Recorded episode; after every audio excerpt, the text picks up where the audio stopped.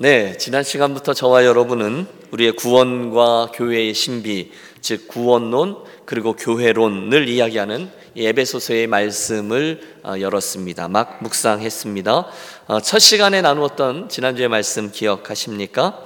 하나님의 뜻으로 말미암아 그리스도 예수의 사도된 바울은 이렇게 자기를 소개하는 그의 모습을 보면서 우리 또한 우리의 삶을 하나님 그분에게서부터 시작해야 되겠구나. 그분에게서부터 해석해야 되겠구나라는 권면의 말씀을 드렸습니다. 그렇지 않고 나로부터 시작하면 내 인생, 내 가정, 내 교회에서부터 시작하면 자연히 하나님은 나의 필요를 채우시는 분 정도로 이해하게 될 것이기 때문입니다.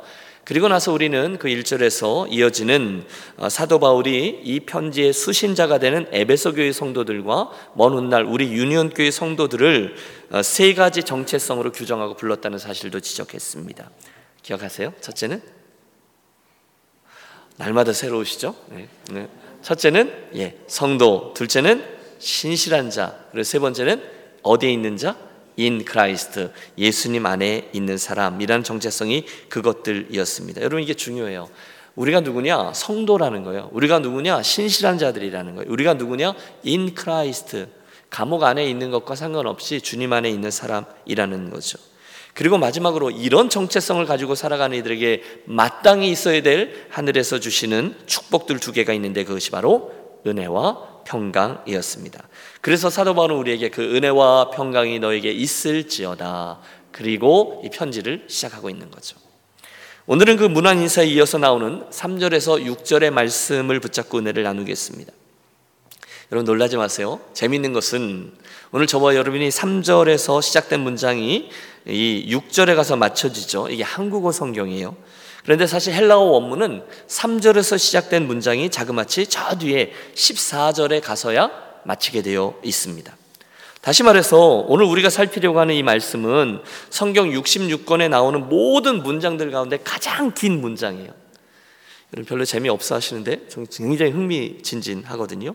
그게 성경 속에 나오는 문장들 가운데 가장 긴 문장뿐이 아니라 그 당시 헬라어로 쓰여져 있는 모든 책들, 작품들 가운데 가장 긴 문장이었다는 거예요. 흥미롭죠? 헬라어 단어를 세어보면요. 자그마치 202개나 되는 단어로 구성된 문장. 그래서 3절에서부터 4절, 5절, 6절부터 해서 저 14절까지 쭉 이어지는 한 문장은 우리가 직접 이 타이프를 치더라도 이 레터 용지 한 장을 훌쩍 넘어가는 길이의 문장이었다는 거예요. 한 문장이에요. 그럼 여러분 궁금하지 않으십니까? 도대체 왜 사도 바울이 이렇게 긴 문장을 써 내려간 것입니까? 문법을 몰라서요? 말이 꼬여서요? 아니에요. 결론부터 말씀드리면 사도 바울은 이 긴 문장을 통해서 우리들에게 무엇인가 중요한 것 하나를 말씀해 주려고 했던 것입니다. 그래서 그는 무엇인가를 얘기하려고 그 막 이야기를 꺼냈는데 수없이 많은 형용사들을 동원해서 그걸 수식하는 거죠. 그 말을 잊고 또 이어서 결국 그것을 설명하기 위해서 애를 쓰고 있는 거예요. 예를 들면 여기 사과가 하나 있는데 참 맛있다 이러면 되는데요. 이 사과를 설명할 때 야 여기 사과가 있는데 이렇게 설명하지 않고 이 빨갛고 잘 익었고 보기 좋고 잘 어울리고 가장 맛있고 배보다도 달고 먹으면 오래 살 것 같고 너무너무 비싼 그 사과가 진짜로 정말로 진짜 맛있다 이렇게 쓰고 있다는 거예요. 사과를 설명하는 게 아니죠. 뭐죠? 그가 말하려고 하는 엄청난 진리가 하나 있다는 거예요. 그래서 그는 그 진리를 설명하려고 입을 딱 열었는데 이 진리의 영광스러움에 스스로 압도되어서 그 수없이 많은 어? 자기의 언어로 이 많은 신비를 다 담아낼 수가 없어서 계속 형용사들을 나열하고 나열하고 또 설명하고 설명하다가 결국 성경에서 나오는 가장 긴 문장을 이루고야 말았다는 거예요. 그것이 무엇일까요? 무엇을 설명하기 위해서 그가 이렇게 애를 쓰고 있을까요? 그것은 따라해 주세요. 신령한 복. 예, 3절에 나오는 신령한 복이라는 단어를 우리들을 설명하기 위함이에요. 지금 사도 바울이요. 에베소에 있는 성도들과 먼 훗날 저와 여러분 그 에베소서의 독자들로 하여금 주목하게 하고 만나도록 하는 진리는 다름 아니라 저와 여러분에게 하나님이 주신 엄청난 복이 하나 있다는 거예요. 그 복을 설명하기 위해서 이렇게 애를 쓰고 있었다는 것입니다. 이것 보세요. 에베소 교회 성도들이요. 그리고 유년 교회 성도들이요.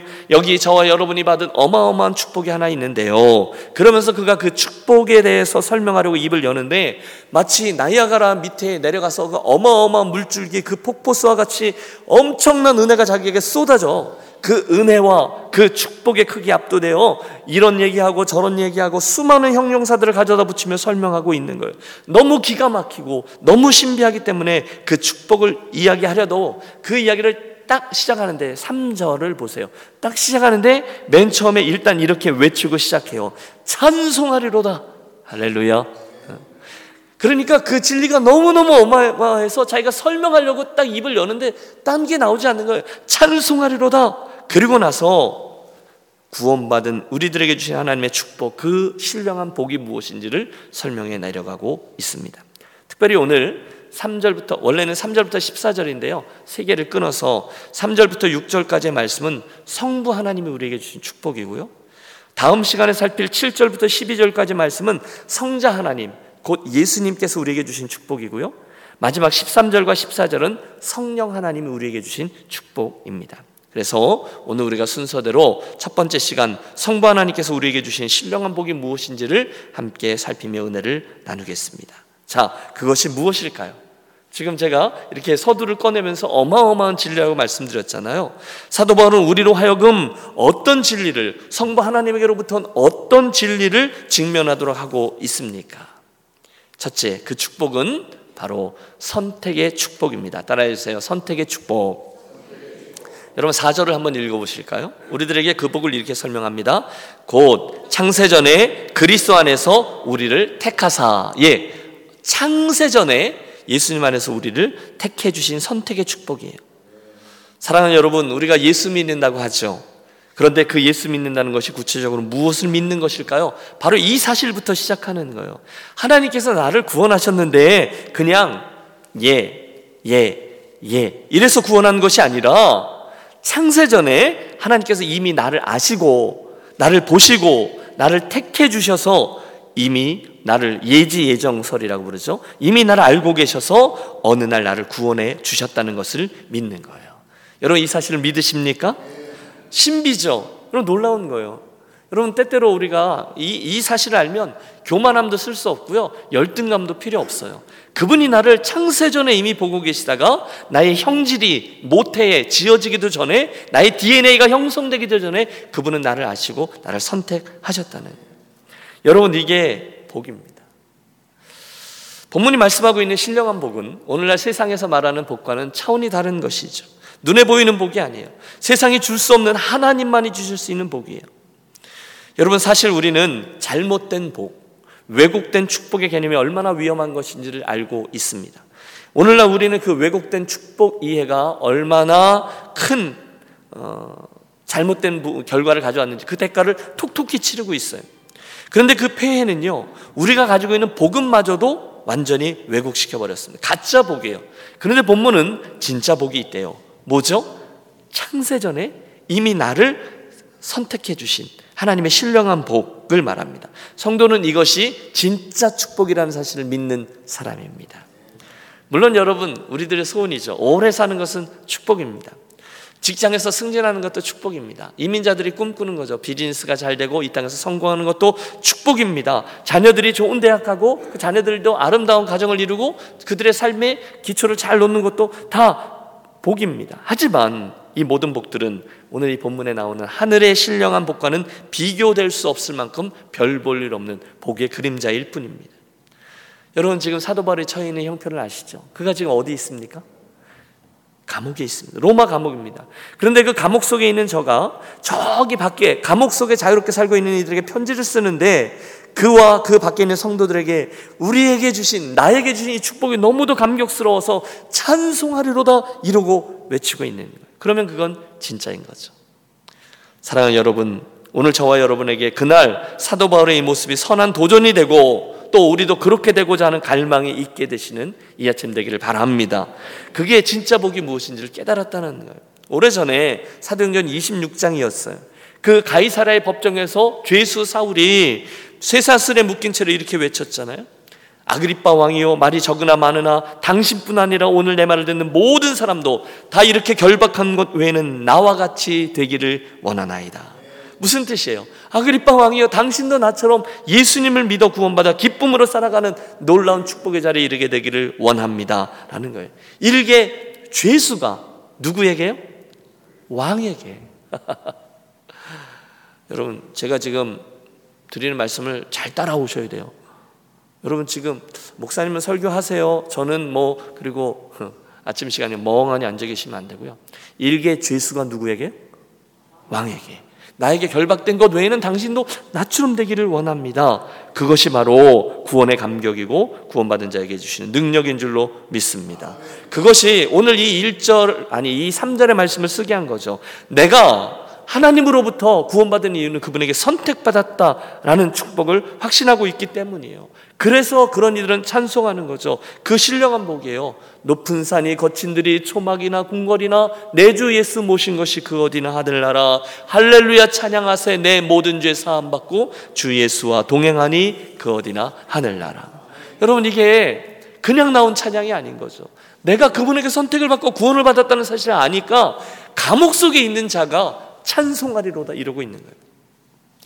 여러분 조금만 더 깊이 생각해 보시죠. 성경은 하나님께서 저와 여러분을 선택하셨다고 말씀합니다. 그래서 구원을 받았어요.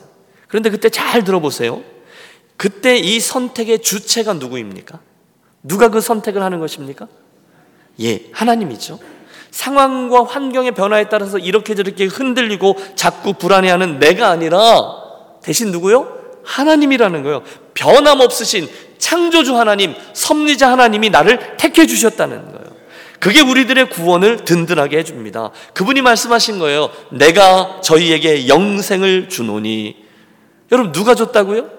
하나님, 흔들리지 않는 하나님이 우리에게 영생을 주셨다는 거예요. 그래서요, 저희를 내 손에서 빼앗을 자 있다, 없다? 없다 하셨어요. 여러분, 그분이 나를 구원토록 해주신 선택의 주체라는 거예요. 그분이 약속하셨어요. 그분이 선택하셨어요. 이 선택은 언제나 그분에게서 시작됐고 결국 그분이 완성하십니다. 그러므로 이 선택은 언제나 든든하고 그렇기 때문에 하늘에 속한 신령한 복이 되는 것이죠. 여러분, 이 아침에 바로 이 축복, 내가 아니라 창조주 하나님께서부터 비롯된 축복, 창세 전에 온 시간과 공간이 만들어지기도 전에 당신께서 온 우주 공간에 당신의 별들을 달기도 전에 그분께서 이 땅에 기초를 놓으시기도 전에 저와 여러분의 형질 DNA의 흔적도 만들어지기도 전에 저와 여러분을 분명히 기억하시고 당신의 사랑으로 당신의 섭리로 나를 선택하셨다는 사실을 분명히 기억하는 이 아침이 되시기를 바랍니다. 5절에 보면 그 선택이요 그분의 기쁘신 뜻대로 되었다라고 말씀합니다. 즉 그 선택은 당신 맘대로라는 거예요. 당신이 그렇게 하고 싶어서 그랬다는 거예요. 그러면 여러분 더 이상 저에게 묻지 마세요. 목사님 왜일까요? 하나님 왜 나를 사랑하셨을까요? 여러분 저는 몰라요. 저에게 묻지 마세요. 저도요 하나님한테 나를 선택해 달라고 말씀하지 않았어요. 대신에 구원을 받고 그분의 은혜를 입고 나서 보니 그분의 그 이해할 수 없는 선택과 축복을 내 편에서 설명하려고 하다 보니까 사용한 용어가 그분의 주권적인 선택이라는 말밖에는 설명할 수가 없는 거예요. 그분이 당신의 깊으신 뜻대로 나를 사랑해 줬다는 거예요. 그래서 나온 게 선택 교리요. 그래서 나온 게 예정설이라는 거죠. 여러분 오해하지 마십시오. 예정설은요, 예수 믿는 사람들을 향해서 하나님이 왜 그 놀라운 구원의 은혜를 나같이 가치 없는 이들을 위해서 베풀어 주셨는지 이걸 설명하기 위해서 나온 교리이지 절대로 하나님의 불공평함 때문에 나온 그것을 지적하기 위해 나온 교리가 아닙니다. 그러므로 이미 선택받아 구원을 받은 저와 여러분이 집중할 것은 하나님의 사랑 그것뿐이에요.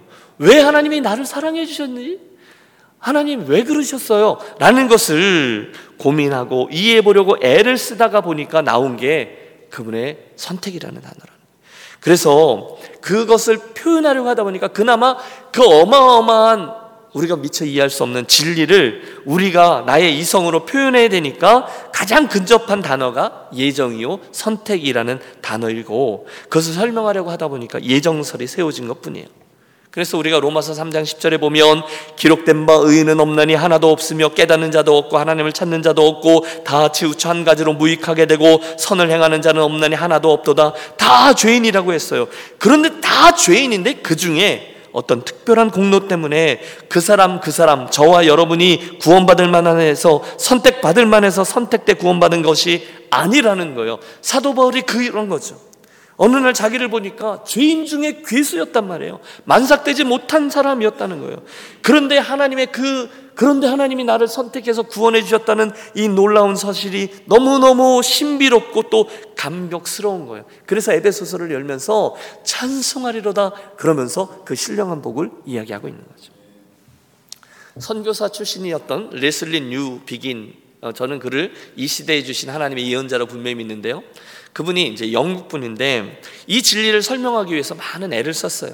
그래서 첫 번째 The House of Household of God 어, 교회란 무엇인가라는 책에서 그 사람이 스코틀랜드 장로교 출신 어, 선교사였거든요. 그러니까 칼빈주의자였어요. 그래서 언제든지 그 예정, 하나님의 예정 이게 굉장히 중요했던 개념인데 이 예정서를 말하는 이들이 이 선택의 교리를 너무너무 잘못 사용해 왔다라는 것을 신랄하게 비판하고 있는 거예요. 이 선택 교리는요. 왜 하나님이 저 사람과 저 사람 누구는 선택하고 누구는 선택하지 않았는지를 설명하기 위해서 만들어진 교리가 아니라는 거예요. 그게 아니라 하나님이 무슨 목적으로 나를 선택했는지 거기에 초점이 맞추어져야 된다라는 거예요. 하나님은 다른 사람을 선택할 수도 있었어요. 그러나 그분은 우리를 선택하셨습니다. 우리는 왜 그분이 그렇게 하셨는지를 설명할 수 없습니다. 하지만 우리는 그것이 무엇을 위해 그렇게 하셨는지는 알고 있습니다. 그분은 우리를 선택하셔서 모든 사람들을 축복하기 위한 그분의 약속의 전달자가 되게 하셨다. 여러분 이쯤 되면 우리는 하나님께서 우리를 선택해 주신 이 하늘의 복에 대해서 찬양하지 않을 수가 없는 거죠. 찬송하고 그 이야기를 시작하는 게 충분히 이해가 된다니까요. 여러분 제가 운동을 좀 하죠. 네. 엄청난 자존감은 체형이 바뀌어도 바뀌지가 않아요. 근데 어릴 적에는요, 제가 운동을 잘한다는 걸 몰랐어요. 왜냐하면 저, 어, 저는 너무 작았거든요. 그래서 제가 운동을 잘한다는 걸 한 번도 생각해 보지 아니 나는 운동을 못한다라고 생각을 했어요. 게다가 저는 친구들보다 한 살 일찍 학교를 들어갔기 때문에 늘 동년배에 비해서 체격이 작았어요. 그래서 그 당시에는 그 키 순서대로 번호를 매겼잖아요. 그래서 저는 늘 6번 아니면 8번이었어요. 어, 그러다 보니까 어릴 적에는 친구들과 어울려서 뭘 운동을 하려고 그러면 늘 자신감이 없어요. 근데 상상해 보세요. 제가 운동은 못하지만 성격은 좋잖아요. 그러니까 친구들하고 늘 하고 야, 노는 거예요. 야구를 하고 놀든지 축구를 하고 놀든지. 그래서 모였는데 모이면 늘 편을 가르는데요. 그러면 늘 대장들이 나와요. 리더격인 보통 덩치들이 있고 운동을 잘하는 애들이 친구들이죠. 그런 에이스 둘이 가위바위보를 하면서 한 명씩 자기 편을 뽑아가는 거예요. 이게 드래프트죠. 그죠? 근데 보나마나 잘하는 애들부터 한 명씩 뽑아가는데 여러분 상상해 보세요. 슬프게도 아무도 저를 뽑아주지 않는 거예요. 여러분 지금 왕성한 친화력의 소유자인 김신일 어린이의 얼굴에 미소는 가득하지만 그의 마음속이 콩탕콩탕 뛰고 얼굴이 울그락불그락하고 아버지 가위바위보를 할 때마다 자기가 선택되지 않는 것에 대해서 너무너무 어, 서러움의 눈물을 흘리고 있는 그 모습이 보이십니까? 여러분 그때 인생의 쓴맛을 다 본 거죠. 어머니 왜 나를 낳으셨어요? 아버지 왜 나를 이렇게 작게? 여러분 그런데요 어느 순간 제가 뽑혔어요. 언제요? 꼴찌 아닙니다. 예. 꼴찌에서 두 번째로 뽑혔습니다. 예. 꼴찌 아니었어요. 그 순간 제가요, 날아갈 것 같은 거예요. 정말로 그때 그 느낌을 알아요. 뽑혔다! 이러고 이제 그걸로 가는 거죠. 비록 나는 운동을 잘 못하지만 그래도 나는 남겨진 게 아니라 뽑힌 거예요. 제일 마지막에 남은 애는 남겨진 거잖아요. 근데 저는 마지막에 두 번째로 뽑혔어요. 얼마나 감사했는지. 여러분 드리는 말씀은 이거죠. 여러분 그 시골 동네에 골목에 드래프트에서 뽑혔을 때도 그렇게 기쁜데 지금 이 사도 바울의 이야기는 하늘의 신령한 복을 받아서 하나님의 손길에 의해서 선택을 받았다는 거예요. 누가요? 여러분이요. 여러분 그러면 그렇게 앉아 계시면 안 되는 거죠. 뽑혔다 그렇게 소리를 지르셔야 되는 것이죠. 저와 여러분의 영원이라는 운명을 결정짓는 하나님의 선택에 내가 뽑힌 거예요. 그래서 우리는 사도 바울의 이 찬송하리로다라는 탄성을 이해합니다. 하나님이 나를 택하셨구나. 죄인 중에 괴수인 나를 하나님 택하셔서 원수에서 아들로 죄인에서 의인으로 절망에서 소망으로 지옥에서 천국으로 그 운명을 바꾸어 주셨구나. 할렐루야. 이게 바로 사도 바울이 지금 집중하고 있는 신령한 복의 정확한 의미입니다. 그 축복이 저에게 임한 거예요. 우리를 죄에서 구하시려 주 예수 십자가 주셨으니 기쁘게 부르세 할렐루야 나 구원 얻었네. 찬송하세 찬송하세 주님 나를 구하셨네. 찬송하세 찬송하세 주가 구원하셨네. 여러분 이 찬송이 바로 그런 배경에서 나온 거죠. 전 지금 여러분을 보면서 참 신비롭습니다. 여러분 한국 드라마 보면서 참 감동받아서 막 눈물을 어? 찔찔 흘리면서 훌쩍훌쩍 근데 이 얘기를 듣는데 아주 무덤덤하게 그런데 여러분 우리가 드라마 보면서 왜 이렇게 훌쩍훌쩍 되죠? 감동적이잖아요. 은혜 받아서잖아요. 그런데 이 세상의 가장 감동적인 스토리는 그 정도가 아닌 거죠. 그것은 우리 하나님 아버지의 나를 선택하신 이야기인 줄로 믿습니다. 여러분 하나님 선택의 드라마는요 3년, 30년 이런 게 아니잖아요. 그것은 이 세상이 지어지기도 전에 수천 년 아니 수만 년 천지가 창조되기도 전부터 준비되어져 있고 계획되어져 있는 선택의 드라마라는 거예요. 창세 전에 그리스도 안에서 우리를 택하사 우리로 사랑 안에서 그 앞에 거룩하고 흠이 없게 하시려고 창세 전 여러분 저와 여러분이 하나님을 몰랐을 때 이미 그분이 나를 보고 계셨다는 거예요. 이미 그분이 나를 사랑하고 계셨다는 거예요. 여러분이 교회 다니지 않으셨을 때에도 내가 그분의 은혜를 감사하지 않을 때에도 내가 하나님을 찬송하지 않을 때에도 그분은 당신의 놀라운 섭리 가운데 나를 사랑하셨고 나를 선택해 주신 거예요. 그 복, 이 신령한 복을 깨닫는 자가 여러분 원망하겠어요? 불평하겠어요? 뭐만 하면 빈정되겠어요? 잘해봐라 그러시겠어요? 그렇지 않아요.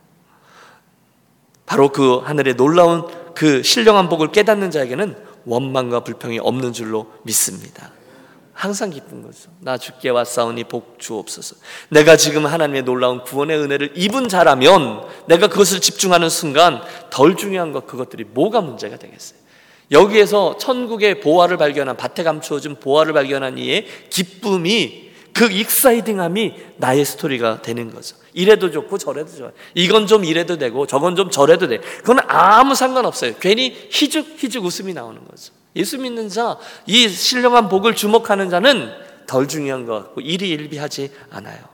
바로 저와 여러분 축복합니다. 이 아침 성령께서 이 말씀을 직면하게 하셨을 때 이 선택의 신비와 은혜, 특별히 그 선택의 수혜자가 나라는 사실을 다시 한번 깨닫게 해주셔서 저와 여러분에게 찬송하리라다의 고백이 분명케 되시기를 바랍니다. 두 번째, 같은 축복을 말하는데 본문 5절은 앞에서 말한 이 선택의 복을 조금 다른 용어로 표현하고 있어요. 우리 5절을 보시죠. 그 기쁘신 뜻대로 우리를 예정하사 예수 그리스도로 말미암아 자기의 아들들이 되게 하셨으니 뭐가 되게 하셨어요? 아들들이 되게 하셨다는 거예요. 이겁니다. 저와 여러분에게 주어진 그 신령한 복은 다른 말로 하면 하나님의 아들들이 되어지는 양자됨의 축복이라는 거예요. 이것도 해주세요. 양자됨의 축복. 바로 그분의 자녀가 되는 축복이라는 거예요. 여러분, 저와 여러분에게 주신 하늘의 신령한 복이 첫째는 선택의 축복이요. 두 번째는 양자됨의 축복이에요. 제가요, 어제도 저희 아들에게 폼제입니다. 너 임마 땡 잡았어. 이렇게 훌륭한 아빠의 아들로 태어난 거. 너 인생 대박 맞은 거야. 물론 있어서 씩 웃고 아유 못 말려 그리고 지나가지만 그래도 상관없습니다. 왜냐하면 저는 정말로 그렇게 생각하거든요. 저는 제 아이에게 김신일이의 아이로 태어난 것이 이 세상의 가장 큰 축복이라고 세뇌를 시킵니다. 억지를 부립니다. 그런데 여러분 그건 억지인 걸 제가 알지만 그렇게 억지를 부리지 않아도 우리가 절대로 부인할 수 없는 사실이 있는데 그것이 바로 저와 여러분이 천지를 지으신 그 창조주 하나님의 양자가 되었다는 사실입니다. 여러분 아멘입니까? 그런데 여러분 그 양자됨이라는 축복 이야기를 듣는데 여러분 어쩌면 이렇게 맹맹하게 앉아서 들으실 수가 있냐 말이에요. 정말 아프리카 사람들이 예배 중에 일어나서 막 방방 뛰고 그러는 게 이해가 되는 거죠. 양자됨을 조금만 더 이해해 보시죠. 예수님 당시에 사도 바울 시대 그때 당시에 어, 문화가 잘 기록되어져 있는 게 그 벤허라는 어, 그 작품이죠. 여러분 들어보셨죠? 허시의 아들 벤. 이라는 제목의 영화가 배너입니다. 여러분 모르셨어요? 제가 몇 번 말씀드렸는데 예. 어, 허는 라스데임이고요. 배는 아들이에요. 그래서 허씨 집안 아들 이야기가 배너예요. 예수님과 사도 바울 동시대에 살던 베너라는 사람 그의 이야기로 영화를 만든 거죠. 그 영화 안에 양자됨의 축복과 특권이 이야기 싹 나오잖아요. 보세요. 그 친구의 그 권력에 대한 암투 속에서 밀려서 자기도 모르는 사이에 억울하게 끌려가잖아요. 가정은 파탄나고 그래서 노예가 됩니다. 그래서 그 로마의 그 전선이죠. 배의 맨 밑바닥에서 노를 저으며 살아야 했던 유대인 출신 벤허가 이 전쟁의 한가운데서 배가 깨져요. 물이 쳐, 물이 들어오고 모두들 몰살하게 되는 상황에서 기적적으로 자기도 그리고 그 주변에 있던 노예들도 그리고 이 선단의 사령관인 아리우스 장군을 구하게 되죠. 그리고 그 은혜가 고마워서 사령관 아리우스는 자기의 반지를 빼내어 노예인 그 벤허의 손가락에 끼워줍니다. 상징적인 의미죠. 그 순간 모든 것이 바뀌죠. 그게 양자됨입니다. 그 시간부터 벤허는 일개 노예선에 노를 젓다가 인생을 마감해야 되는 비참한 인생에서 한순간 로마 제국의 사령관의 아들이 되는 거예요. 그리고 그 위치를 사용해서 다시금 고향으로 내려가고 결국은 가족들을 찾게 되고 또 그 와중에 예수 그리스도 그분을 조우하게 되는 이야기예요. 참 감동적이에요. 근데 여러분 보세요. 그 로마 제국의 사령관의 양자가 된다는 것도 이런 놀라운 변화를 체험하게 되는데요. 이것과는 비교도 할 수 없을 만큼 엄청난 일이 저와 여러분에 일어났어요. 할렐루야. 바로 하나님, 창조주 하나님의 양자됨의 은혜가 저와 여러분에게 임한 하늘의 신령한 복이라는 거예요. 예수 믿을 때 바로 그런 일이 일어나는 거예요. 우리가 이제 좀 지나면 에베소서 2장을 대할 건데요. 에베소서 2장은 저와 여러분이 원래 불순종의 아들들이었다라고 얘기해요. 불순종의 아들들. 공중 권세 잡은 자의 자녀였다고. 본질상 진노의 자녀였다라고 이야기합니다. 그러던 저희들이 한순간 하나님의 은혜와 사랑으로 그분의 아들들이 되게 하셨으니 양자됨의 축복이에요. 그러므로 여러분, 내가 원하는 것이 아니라 그분의 기쁘신 뜻대로 하나님이 그 일이 좋으셔서 저와 여러분이 눈을 하나 빼드리거나 저와 여러분이 팔 하나를 잘라 내드린 것이 아닌데 저와 여러분이 40일 금식 기도를 한 것도 아니고 모든 재산을 팔아서 선교지 헌금으로 보낸 것도 아닌데 그분이 저와 여러분이 행한 일과는 아무 상관없이 저와 여러분을 사랑해 주시고 주목해 주시고 구원해 주셔서 당신의 아들들이 되게 하셨습니다. 이게 하나님 우리에게 주신 신령한 복의 두 번째 실체라는 거죠. 자, 이쯤 되면 이 모든 이야기들은 한 가지 질문으로 귀결되죠. 도대체 왜 그러셨냐는 거예요. 그 이유가 무엇일까요? 하나님이 저와 여러분을 선택하셨습니다. 축복입니다. 또 하나님이 저와 여러분에게 양자됨의 복을 주셨습니다. 왜요? 4절에 해답이 나옵니다. 그것은 우리로 사랑 안에서 그 앞에 거룩하고 흠이 없게 하시려고입니다. 여러분 이해가 되세요? 창세전에 그리스도 안에서 우리를 택하사 왜요? 우리로 같이 읽어볼까요? 사랑 안에서 그 앞에 거룩하고 흠이 없게 하시려고 하나님이 우리에게 원하시는 거예요. 여러분 히브리서 3장 1절에 보면 하나님이 우리를 이렇게 부르세요. 그러므로 함께 하늘의 부르심을 받은 거룩한 형제들아 우리들의 부르심 속에 담겨져 있는 거룩함이 있는 거죠. 내가 거룩하니 너희도 거룩하라. 하나님은 늘 우리들에게 그것을 요구하셨어요. 여러분, 하나님이 저와 여러분을 선택하신 목적은요, 단순히 저와 여러분의 죄 용서해 줄게가 아니에요.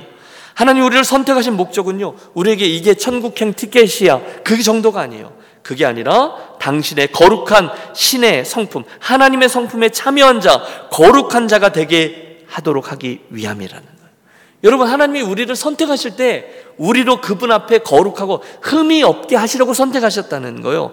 그러므로 예수 믿고 구원받은 자의 인생에 남겨져 있는 목적은 두 가지뿐이에요. 하나는 예수님을 닮아서 거룩해지는 것이고 또 하나는 영혼 잃어버려진 영혼들이 예수님을 알게 하는데 애쓰는 두 가지뿐이에요. 물론 여러분 걱정하지 마세요.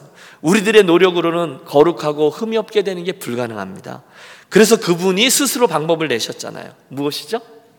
예, 예수 그리스도의 보혈을 통해서 그분의 십자가를 통해서 그분의 의를 덧입는 거죠. 위에서 본 십자가, 위에서 본 십자가. 왜 예수님께서 피 흘려 죽으셔야 했는가 하면 그분의 공의 때문이죠. 사람들의 죄, 그 많은 죄의 삭은 사망이요. 피 흘림이 없으면 사함이 없다 했기 때문에 죄의 삭을 누군가가 치료해야 되는데 저 밑을 보니 수없이 많은 상처와 흠집과 얼룩들이 가득하거든요. 죄의 흔적이에요. 그러니 공의의 하나님 앞에서 이것이 가리워져야 되는데 수치스러운 것들이 가리워져야 되는데 어떻게 했는가? 거기에 끈적끈적한 예수 그리스도의 보혈을 부으셨다는 거죠. 여러분 제가 잘 쓰는 일러스트레이션이죠. 상처난 책상. 어릴 적에 초등학교에 있었던 책상을 생각해 보세요. 금긋고 칼로 파고 낙서하고 그 끈적끈적한 아, 그 흠 많고 패어져 있고 더러운 책상에 방학 지나고 나서 새 학기가 되면 초록색으로 끈적끈적한 페인트로 그 위를 칠해 버렸어요. 그럼 모든 상처와 흠이 말끔하게 메꾸어지고 반듯해져 있어요. 예수님의 보혈이 그와 같은 거죠. 저와 여러분 인생에 있는 수치가 얼마나 많아요. 여러분 상처가 얼마나 많아요. 다른 이들에게 뭐 건들기만 하면 우욱하고 펴져 나오는 나의 이 감당할 수 없을 만한 이 성품과 인격 말입니다. 죄는 어떻고요? 쥐구멍이 100개라도 늘 그 속으로 숨을, 숨고 싶을 만큼 저와 여러분의 인생이 부족하죠. 그런데 예수 그리스도의 보혈 흘림이 우리들의 상처에 흠만하고 모난 곳에 당신의 보혈이 덮여버린 것이죠. 우리들의 모든 상처가 덮어져 버렸습니다. 주홍같이 붉은 피가 당신은 어, 그 붉은 피가 우리들의 더러움을 덮어 버리셨어요. 그때 하나님이 위에서 본 십자가죠. 그 보혈을 보시고 이제 저와 여러분을 너희는 이제 거룩하고 흠이 없다라고 선언해 주셨어요. 그리스도 안에 있으면 새로운 피조물이라 이전 것은 지나갔으니 보라 새 것이 되었도다. 여러분 이것이 하나님 우리를 선택하실 때 일어난 일이요 당신의 목적이라는 거예요. 우리 죄인들을 당신의 의로 덮으시고 거룩하고 흠이 없도록 하기 위해서 우리를 택하셨다는 거죠. 두 번째, 그분이 우리를 양자로 삼으셨다 그랬죠. 그때 당시에서 기대하셨던 이유도 6절에 나옵니다. 같이 한번 읽어 보실까요? 6절입니다. 이는 그가 사랑하시는 자 안에서 우리에게 거저 주시는 바 그의 은혜의 영광을 찬송하게 하려는 것이라. 아멘. 여러분 지금 이게 3절부터 쭉 읽어 내려가다 보면 하나님은 우리를 양자됨의 축복으로 불러내신 이유는 그분의 은혜의 영광을 찬송하게 하려는 것이라는 거예요. 아, 그래서 오늘의 말씀이 찬송으로 시작해서 찬송으로 맞춰지고 있는 것이군요. 맞는 겁니다. 오늘 사도 바울처럼 성도는 자기가 하나님의 은혜로 구원받았다는 사실을 깨닫는 순간에 찬송하는 자가 되는 줄로 믿습니다. 당연하죠. 죄인 되었던 나, 허물과 죄로 죽었던 나, 그냥 놔두면 지옥의 불구덩이에, 지옥의 불쏘시개로, 어? 그렇게 영원히 고통받을 수 없는 나에게 어느 날 이해할 수 없는 하늘의 신령한 복을 주셔서 택해 주시고, 죄 없다 하시고, 너는 이제부터 나의 아들이야, 아들로 삼아 주신 은혜를 바라볼 때, 우리 입을 열어 찬송하지 않을 수 없는 거예요. 놀랍다 주님의 그 은혜 우리의 죄를 속하시려 갈보리 십자가 위에서 어린 양 보혈을 흘렸네 주의 은혜 주의 은혜 우리의 죄를 다 씻었네 주의 은혜 우리의 죄를 다 씻었네 늘 찬송하는 거예요 거꾸로 생각해 보세요 오늘 저와 여러분 찬송하지 않아요? 왜 그럴까요? 찬송의 영이 사라졌어요? 왜 그럴까요? 구원에 대한 감격을 잃은 거예요. 이 신령한 복을 깜빡 세파의 어두운 것 때문에 우리가 가려져 있는 거죠. 엉뚱한 것 보느라 그거 못 볼 수도 있는 거죠. 여러분 성경을 보십시오. 찬송과 감사는요 언제나 그리스도인의 삶의 가운데를 차지하고 있어요. 구원받은 성도의 삶에는 기쁨이 있어요. 에이 뭐 그리고 넘어갈 수 있어요. 감격할 수 있어요. 평안이 있어요. 감사가 있어요. 여러분 아멘을 계속 좀 해주세요. 응? 저절로 찬송이 터져 나올 수밖에 없어요. 그래서 우리는 이 하나님의 선택과 하나님의 양자됨이라는 은혜를 집중합니다. 그러면 찬양하는 거죠. 찬송은요. 그래서 모든 성도에게 마땅히 있어야 될 거예요. 초대교 성도들은 모이면 찬송했다니까요. 아니 사도 바울은요 빌립보 감옥 속에 갇혔는데 찬송했다니까요. 왜요? 당연하니까. 이사야서 43장 이 백성은 내가 나를 위하여 지었나니 나를 찬송하게 하려 함이니라. 여러분 저와 여러분이 돈 많이 벌도록 하기 위해서 하나님이 우리를 구원하지 않으셨어요. 저와 여러분이 유명해지도록 하기 위해서 그분이 저를 양자됨으로 삼지 않으셨어요. 그분이 저와 여러분을 구원하시고 창조하셨던 목적은 그분을 찬송하도록 하기 위함이었어요. 와 말씀을 정리해 보겠습니다. 오늘 사도 바울이요 에베소 교회 성도들에게 그리고 그 후배인 유니온 교회 성도들에게 분명히 직시하도록 한 문장을 쓰고 있는데 오늘 그 문장에 3분의 1밖에 못한 거잖아요. 그 끊어지지 않는 문장의 포인트가 무엇입니까? 하나님께서 우리에게 주신 신령한 복, 이 진리를 설명하기 위함이었어요. 두 가지였죠. 성부 하나님이 우리들에게 주신 은혜는 첫째, 하나님의 선택. 두 번째, 양자됨. 이유는요, 우리가 첫째, 우리들의 존재에 대해서는 거룩하고 흠이 없게 하시려고 또 우리들의 두잉에 대해서는 그분 은혜의 영광을 무엇하려고? 찬송하도록 하기 위함이라는 거예요. 여러분 이게 아, 공식과도 같이 되어져 있죠. 사도 바울이 지금 그 은혜의 진리를 설명하며 가슴 벅차게 외치고 있는 거예요. 그러면 여러분 저와 여러분의 삶의 매뉴얼이 그것이다 생각하시면 예수 믿는 건 쉬워지는 거죠. 그거 보고 그렇게 살면 되는 거예요. 제가 좋아하는 어, 그런 예화입니다. 스프링팍이라는 야생동물 이야기죠. 영양. 근데 이 영양의 무리들이 집단으로 수백 마리, 수천 마리가 같이 살다가 한꺼번에 벼랑 끝에서 떨어져 죽는 일들이 일어납니다. 이유를 알 수 없죠. 오랜 연구 끝에 학자들이 이유를 밝혔는데 생각보다 간단했습니다. 영양들이 무리를 지어 사는데 풀을 뜯어 먹는 거잖아요. 그런데 앞에 있는 영양들이 풀을 뜯어 먹고 가면 지 뜯어 먹고 남겨져 있는 건 지들이 밟고 가니까 뒤에 있는 영양들은 이 풀을 제대로 먹지를 못하는 거예요. 그래서 조금이라도 더 먼저 가서 앞에 있는 풀을 먹으려고 하다 보니까 뒤에서는 밀죠. 앞에서는 점점 나가죠. 발걸음이 점점 더 빨라지다가 맨 어? 앞에 있는 양이 갑자기 뛰기 시작하면 중간에 있는 양들이 초원을 달리기 시작하는 거죠. 문제는 그쯤 되면 지들이 왜 뛰고 있는지를 까먹는다는 거예요. 이유도 없고 목적도 없어요. 막 달려가요. 멈출 수가 없어요. 수천 마리니까. 그러다 한순간 벼랑 끝에 다다르게 되는데 뒤에 있는 양들은 앞을 못 보니까 계속 밀며 달려오다가 그 양들이 밀리고 밀리다가 벼랑 끝으로 떨어지게 된다는 거예요. 오늘 우리들의 인생에 대해서 많은 것들을 생각하게 해주는 예화입니다. 여러분 다 뛰고 계시죠? 무엇 때문이냐는 거예요. 무엇을 위해서냐는 거죠. 모든 것에는 매뉴얼이 있어요. 이 컵은 이 컵에 목적이 있는 거잖아요. 물을 담아서 우리들이 마시기 위함입니다. 또 핸드폰은 전화를 걸고 카톡하기 위함이죠. 우리들에게 있는 펜도 글을 쓰기 위함입니다. 저와 여러분의 인생은요. 구원받은 성도의 삶은요. 본문은 구원받은 성도들에게 하나님이 기대하고 계신 말을 분명히 말씀합니다. 우리를 선택하여 구원하시고 둘째 양자로 삼아 주신 하나님의 놀라운 섭리 뒤에는 하나님의 목적 또두 가지죠. 그분의 의를 옷 입음으로 거룩하고 흠이 없는 성도의 모습으로 그러니까 거룩해지는 거죠. 그분의 은혜 영광을 찬송하며 살아가야 될 두 가지 사명이 주어져 있습니다. 그러면 사랑하는 여러분 우리 이번 한 주간 그렇게 살아가도록 하겠습니다. 그리고 어, 그렇게 사는 모습 미 어디서 시작되는가? 이 하늘의 신령한 복을 주목하는 데서 시작됩니다. 선택과 양자됨을 분명히 자각할 때 여러분 축복합니다.